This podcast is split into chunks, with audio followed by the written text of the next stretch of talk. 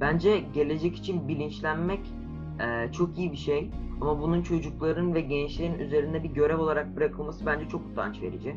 E, yani yetişkinlerin hayat yetişkinlerimizin hayatları boyunca zarar verdikleri şey bizim geleceğimiz oldu ve biz bu miras kabul etmiyoruz.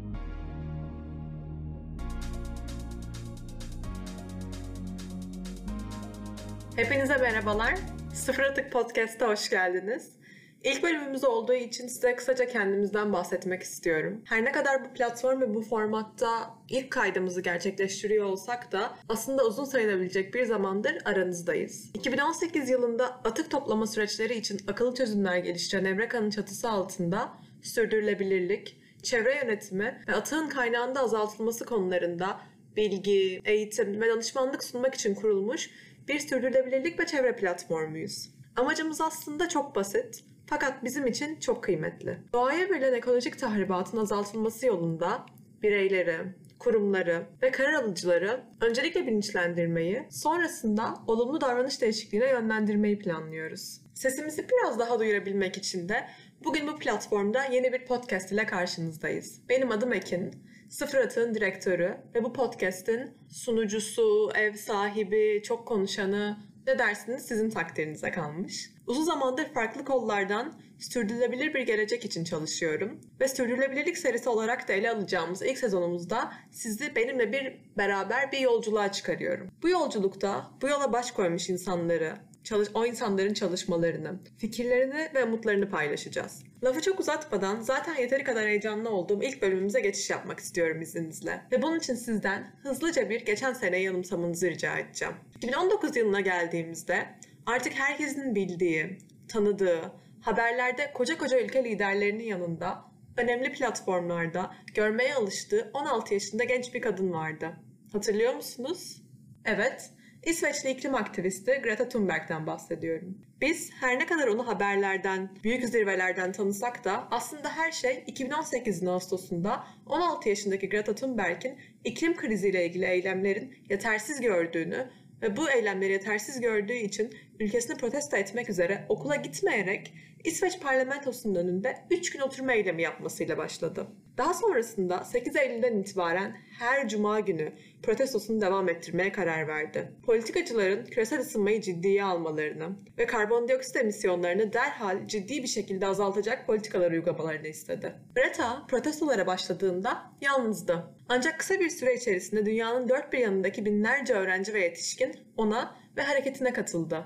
Bizler bu hareketi Fridays for Future, gelecek için, yarınlar için cumalar ya da iklim için okul grevi adlarıyla biliyoruz. Hareket kısa süre içinde tüm dünyaya yayıldı ve birçok öğrenci ve yetişkin parlamentoların ve yerel belediyelerin önlerinde protestolar yapmaya başladı. Nitekim bu hareket bence benzer ve şaşırtıcı bir şekilde ülkemizde de yerini buldu. Benim uzun bir zamandır gurur ve hayranlıkla takip ettiğim ve harika gençlerden oluşan Fridays for Future Turkey, Fridays for Future Türkiye, Gelecek için Cumalar Türkiye ilk etapta öğrencilerin iklim kriziyle ilgili etkinliklerin duyurma platformu olarak Türkiye'de kurulsa da şu an bence ülkemizde iklim krizini en etkili şekilde duyuran ve bu konudaki hareketsizliği en etkili şekilde protesto eden platformlardan bir tanesi.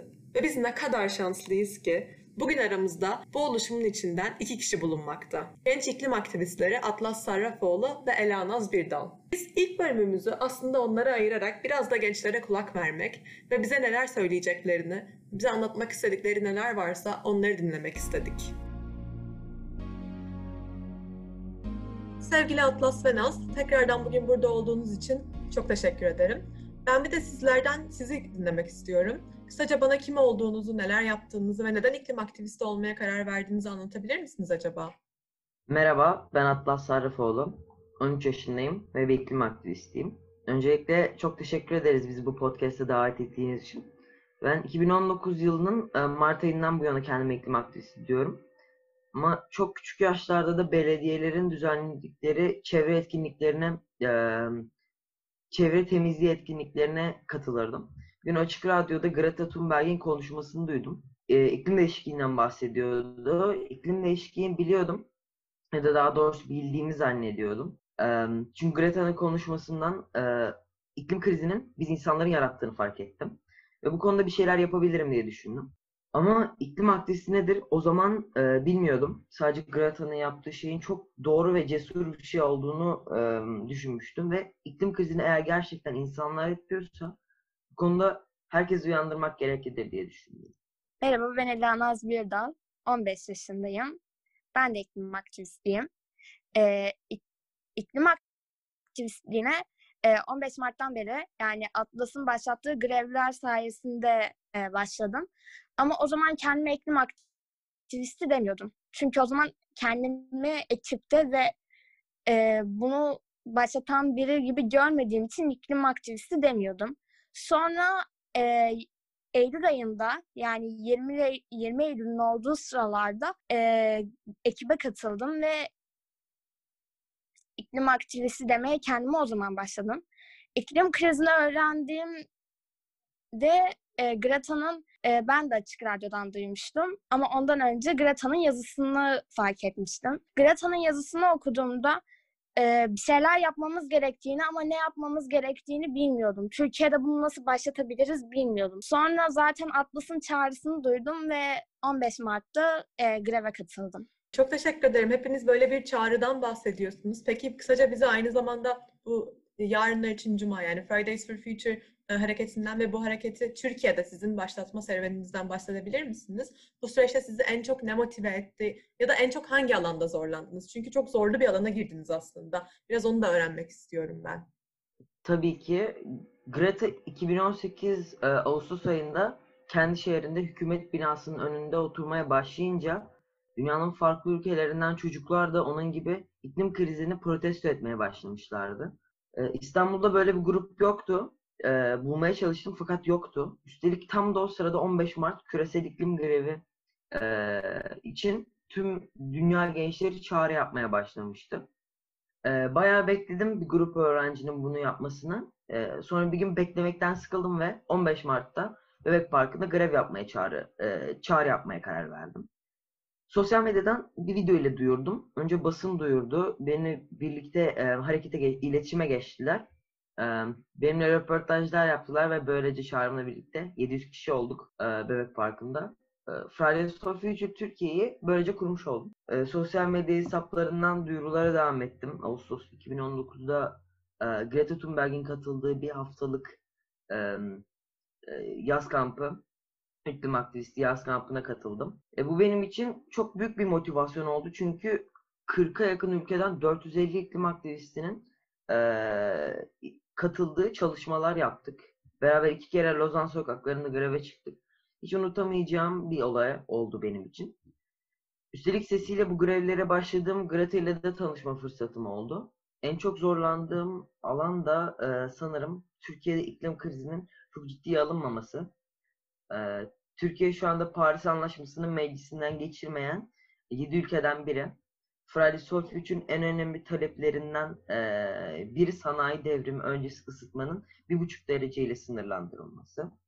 Ne var ki Paris Anlaşması bile bu sınırlama için yeterli değilken biz bu yaptırımların meclisten geçirilmesini bile sağlayamadık. Greta ile tanışmış olmanı da çok sevindim açıkçası. Senin için çok önemli bir motivasyon kaynağı olmuştur kesinlikle kendisi. Bu aralar neler yaptığınızı da biraz merak ediyorum. Gündeminizde bugünlerde neler var?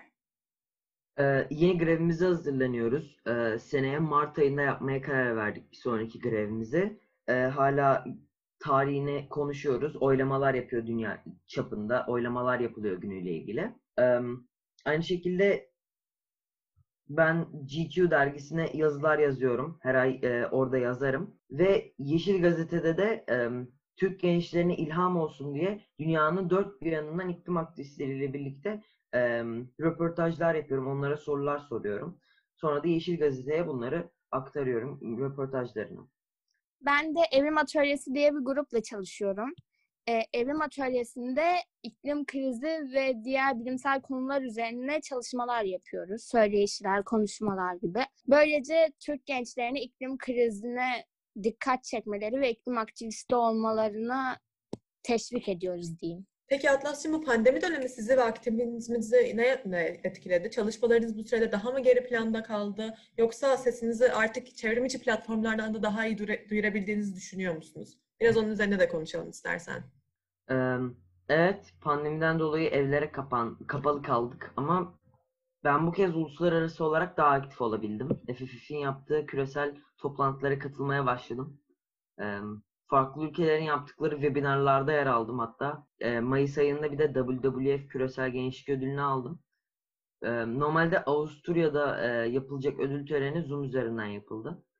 Kendimi motive etmek için, kendimi motive etmek ve e, daha fazla ulus, uluslar arası olarak çalışabiliyor oldum. Tabii grevler olarak biraz geride kaldık ama boşa geçmiş zaman olarak görmüyorum ben bunu.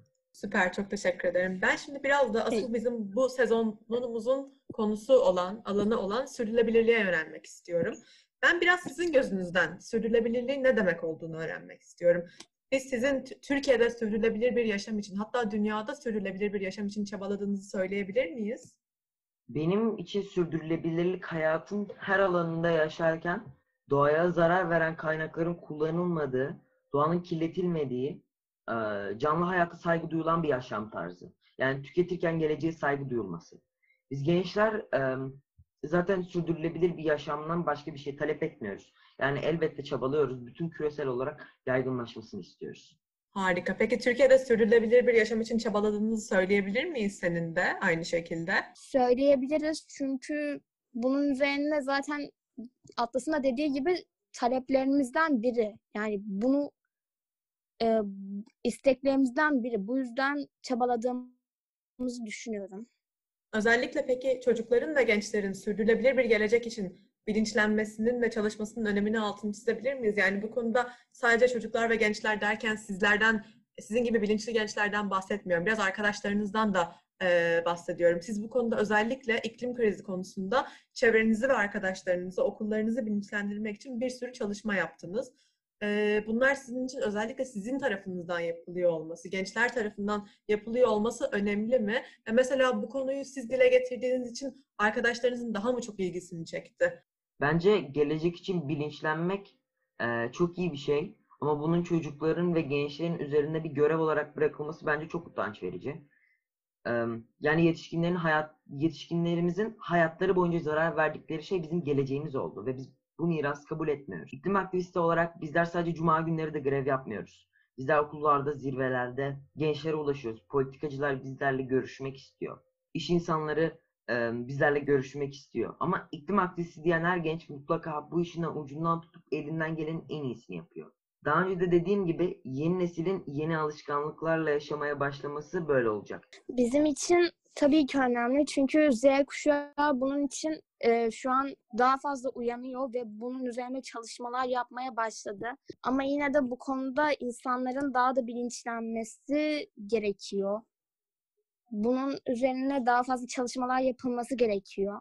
Biz ne kadar çalışsak da insanların da kendi çabalarını göstermeleri ve bunun üzerine bir şeyler yapmaları, harekete geçmeleri gerekiyor. Bunun bunun insanlar için yani bir insanın yaptığı tüm dünyayı etkiliyor ve bunun için bir şeyler yapmalı, harekete geçmeli. Henüz zamanımız var. Ela çok güzel cevapladın aslında. Bir sonraki sormak istediğim soruya da çok güzel bir geçiş oldu. Çünkü ben sizin gelecek hakkındaki düşüncelerinizi de merak ediyorum açıkçası. Yani sizler gelecek için, dünyamız için umutlu musunuz? Yoksa daha karamsar mı yaklaşıyorsunuz? İklim krizine gereken zamanda yeteri çözüm, yeterli olacak çözümleri bulabilecek miyiz sizce? Yoksa bu konuda biraz geç mi kaldık? Evet aslında ben hep söylüyorum. Umut her yerde sadece biraz acele etmek gerekiyor galiba ama elbette umut var. Çözümleri zaten bize bilim söylüyor. Ee, petrol, kömür ve doğalgazı yani fosil yakıtları toprağın altında bırakılması şart. Ee, kişisel tercihlerimizin e, bu dengeyi sağla kişisel de, tercihlerimiz ile bu dengeyi sağlamamız artık çok için çok geç. Geleceği düşünen herkesin bu çabamıza katılacağına inanıyorum. Şu an belki biraz geç kalmış olabiliriz ama hala vaktimiz var ve bunun için umudumuzu tüketemeyiz. Aksine bunun iklim krizi için daha da bağlanmamız ve daha fazla bunun üzerine çalışmalar yapıp bilime kulak vermemiz gerekiyor. Ee, biz biz bunun için çalışıyoruz, uğraşıyoruz ama tek yani dediğimiz gibi tek bizde olan bir şey değil, tek bizde biten bir şey değil. İnsanların bunun üzerine e, daha fazla yoğunlaşması, e, bilime kulak vermesi ve e, bizi dinlemeleri gerekiyor. ve harekete geçmeleri gerekiyor. Ee, umarım bunun üzerine e, daha fazla yoğunlaşılır ve bunun üzerine daha fazla güzel şey olur. Süper, çok teşekkür ederim. Son olarak buradan sizi ve bizim ilk bölümümüzü aslında dinleyen seyir, e, dinleyecek olan dinleyicilerimize sürdürülebilir bir gelecek için ve sürdürülebilir bir dünya için ne söylemek, ne önermek istersiniz? Buradan onlarla beraber bu podcast'i kapatırken onlarla beraber ne kalsın istersiniz? O zaman hızlıca sıralamak istiyorum. Ee, bir buçuk derece seviyesinde kalabilmek için canlı türlerin yok oluşunu e, durdurabilmek, ileride su ve yemek hatta solumak için nefes bulabilmek için aksiyon alın. Sokaklara çıkarak e, taleplerle karar vericilere baskı yapmaktan başka çaremiz yok. Bunu bize bilim söylüyor. Gerekli kararların verilmesi için görevlere katılın. Teşekkür ederim. Bizim için önemli olan e, şu an harekete geçmeniz ve grevlerimize katılmanız, bilime kulak vermeniz ve hemen harekete geçmeniz. Bizim için bunlar çok önemli. Siz de iklim aktivisti olun ve bize katılın.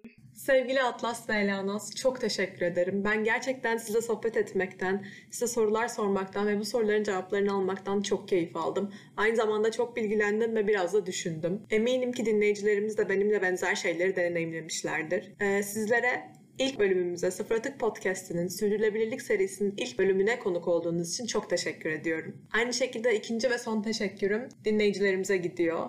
Eğer bu bölümümüzü beğendiyseniz, eğer bizi tekrar daha fazla dinlemek isterseniz biz düzenli bir şekilde ilk sezonumuza devam ediyor olacağız.